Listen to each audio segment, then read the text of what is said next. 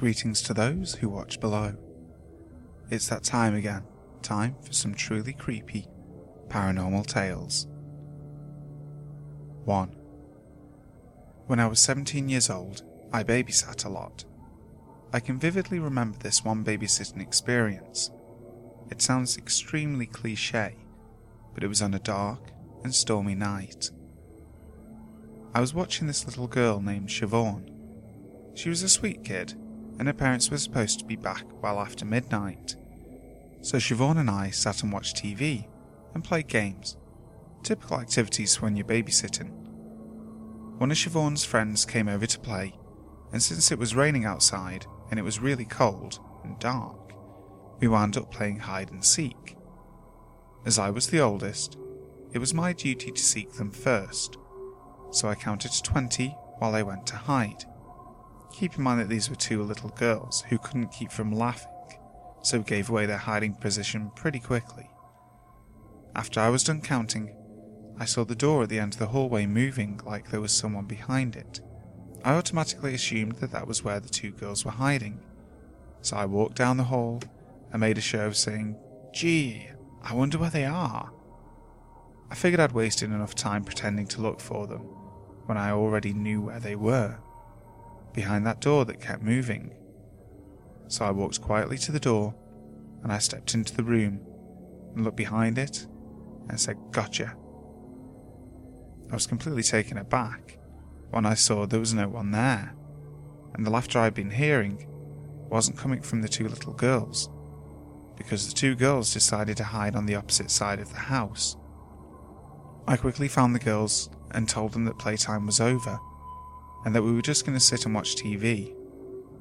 Siobhan's friend had to go home in half an hour, so after that it was just Siobhan and I in the house alone. I decided it was time for Siobhan to go to bed, because it was already way past her bedtime.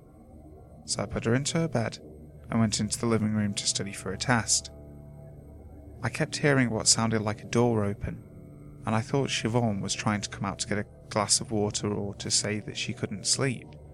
I was waiting for the typical excuse from a kid, but every time I checked, she was sound asleep.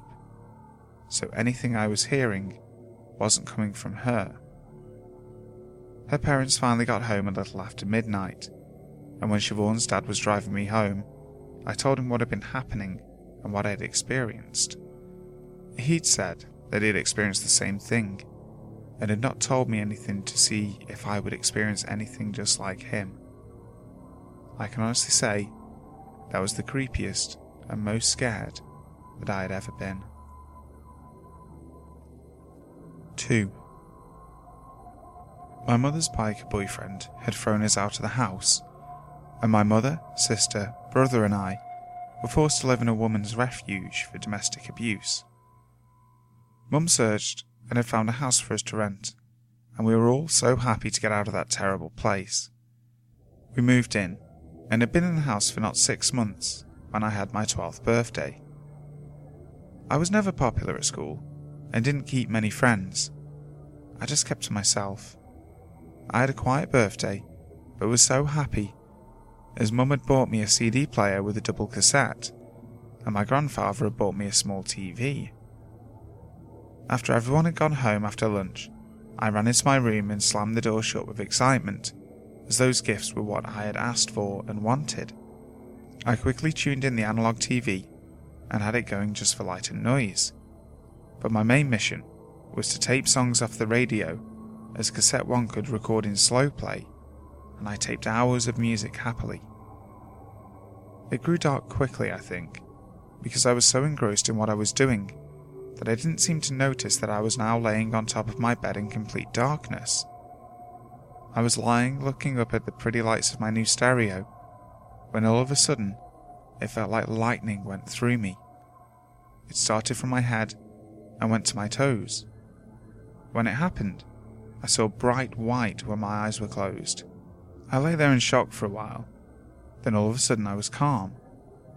I rolled onto my side and closed my eyes to convince myself that I had imagined what happened. The tape I was listening to had a thing once it got to the end of the tape. It would make two clicks and then play the other side. I heard the clicks, but the music didn't carry on. I thought maybe it was because I had a very old cassette and the player had chewed the tape up before I started recording. I was about to get up to see if it was eating my tape when I heard it. I froze in fear and the worst terror I have ever felt. I could hear somebody in my room. It sounded like they were in my built in closet, and they were breathing like they were at the end stages of lung cancer. I froze and couldn't move, I was so scared. It seemed to be very low to the ground. I knew this, as whatever it was crept up to my ear and exhaled horribly. I thought I was going to die, but all of a sudden I jumped up and turned the TV on and my bedroom light and spun around quickly, but saw no one. I cried and sat up the whole night, and after that, it took me years to sleep without a light. 3. My husband re enlisted in Alaska in April 2002. We left Fort Benning in September of that year and took one month leave to go home before we flew out. We knew we were heading into one of the coldest places on Earth during the winter months and an active earthquake zone to boot. But we were anxious to begin our new adventure. After three weeks in lodging, we got a house over in Birchwood. It was a townhouse style home and was very cosy. I don't remember exactly how long we were in the house before I had my first experience, but it was active up until we moved in April 2006. My husband worked night shift on patrol quite a bit for the first year we were there. One night, my husband was working and I was sleeping. I got woken by two pokes on my left thigh. I thought it was my daughter wanting to climb in bed with me, but when I rolled over, no one was there, and both kids were in bed sound asleep. I thought I had just been dreaming, so I rolled back over and went to sleep. I just put it out of my mind. It was a few months later, and my husband was actually home this time. I was laying on my left side, and don't remember how long I had been sleeping for, but I was awakened by someone saying, What? in a very forceful manner into my right ear.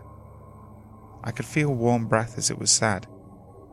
I kicked my husband's leg and told him to leave me alone and let me sleep. He kicked me back saying he hadn't done anything because he was sound asleep. It ticked me off a little, so I sat up and pushed on him to get him to wake all the way up. He kept saying he didn't do anything and that I should just let him go back to sleep. We went back and forth for a few minutes, and I told him what had happened before, and he said one last time that he hadn't done it, and that maybe it was one of my friends that seemed to follow me around, and that I should just let it go and go back to sleep since there's nothing either of us can do about it. One night, a few months later, my husband and I were downstairs watching TV after we had put the kids to bed. Our daughter, who was almost three at the time, liked to get out of bed and try and stay awake as long as she could. Well, when we heard little footsteps coming down the stairs, we figured she was going to have an excuse to be up. So my husband went and jumped to the bottom of the stairs to try and catch her but nobody was there. He looked at me and said, I know you heard that just as well as I did. And I looked at him and told him that I had. We both went upstairs to see if either of the kids were awake, and they were both sound asleep. He just looked at me kind of puzzled, and I shook my head and told him, I told you so. There are always things getting misplaced throughout the house, that would turn up a few days later. Nothing new. The TVs upstairs and downstairs shut off a lot, and the dryer door popped open a couple of times. I had the door to the garage lock itself on me one time when I went to put stuff in the trash. I always saw shadows moving out of the corner of my eye, and I refused to go downstairs at night after we had gone up to bed. The last big thing that happened occurred a month before we moved to New York. My husband was working the night shift, and it was a very cold, snowy night. Me and the kids had been inside all day, and I'd just fed them, so I told them I was going to get a shower and that they should come upstairs and play until I was done. I made sure the front and back door, as well as both screens, were locked before we went upstairs. For some reason, I just wanted them upstairs with me. After a while, I got out the shower and dressed for bed, and asked the kids if they wanted a snack or a drink before we went back up. We all started downstairs, and my dog was laying in front of an open front door, staring at it like she was going to pounce on something. I could hear the kids playing while I was in the shower and knew the house was all locked up. How in the hell did my screen and front door get opened? I panicked and grabbed my kids, threw their coats at them, and told them to get the dog and get in the car. I threw my coat on, grabbed my purse, closed and locked the door, got in the car and left. I called my husband as soon as I backed out of the driveway and told him what happened and said that he needed to come to the house and go through it with me before me and the kids would go back in. He said he'd be home in a couple of minutes, but I wasn't going back without him, so kept driving. I ended up meeting the police car at the entrance to our neighbourhood, and he had another MP behind him, so they flipped on their lights and sped off towards the house. I had left in such a hurry that I left all the lights on and the TVs on upstairs. I wasn't going back in until they went through every room, closet, and crawl space and cleared that house. I tried to keep my composure for my kids' sake, but I was scared to death. It just didn't make sense, and even though they didn't find anyone in the house or any indication that anyone had tried to get in, it didn't make me feel any better. Both kids slept with me that night, as well as our dog. We had taken up drinks and snacks and movies, they got a few toys to play and sleep with, so as soon as we were all settled and my husband had to go, I locked the door and put my baseball bat between the bed and my nightstand. I don't know what good it would have done, since I figured it wasn't something I could see anyway, but it made me feel a little better having it right there. Needless to say, I was not sorry to see us leave that house. I only hope that the next people who moved in haven't had any unexplained happenings like we did.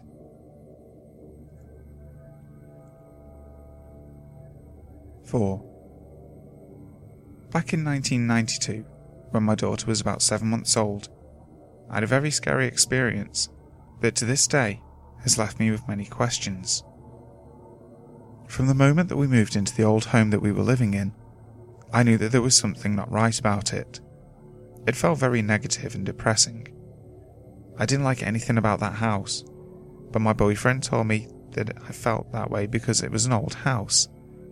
He had never believed in any of my paranormal experiences that I've had previously, because he's never in his life seen or heard anything, so I just left it at that. One night, I was having a very strange dream. In this dream, there was nothing but darkness. There was no floor, no ceiling, just black. All of a sudden, I could see a figure of a man dressed in a white robe, who seemed to be extending his arms downward, as if though he is looking down at something or someone in front of him. I could only see him from his neck down, and he is facing to his left. At that moment, I think to myself that I'm watching Jesus. And when I turn to see what or who he's looking at, I see the devil on his knees looking at him. I was very confused and asked myself in my dream, why would the devil be kneeling in front of Jesus as though he was asking for forgiveness?